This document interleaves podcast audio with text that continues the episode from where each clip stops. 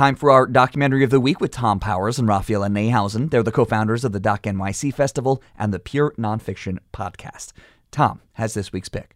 Hello, New York. Hello, WeWork. Hello, global citizens of this earth. The documentary WeWork, or The Making and Breaking of a $47 billion Unicorn, dissects the office space company that soared on the charisma of its co founder, Adam Neumann. You know what a global citizen of this earth is? It's a member of the We Generation. And a member of the We Generation does not discriminate in age, race, gender, or religion. Neumann and his wife Rebecca preached a new age lifestyle that enchanted investors.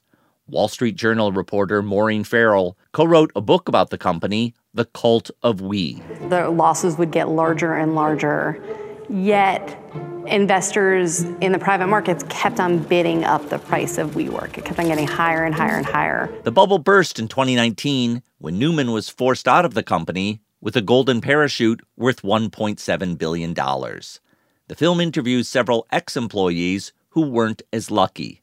Don Lewis was a WeWork lawyer. You know, that kind of sticks in your craw a little bit, particularly when you've been preached at about it's all about we.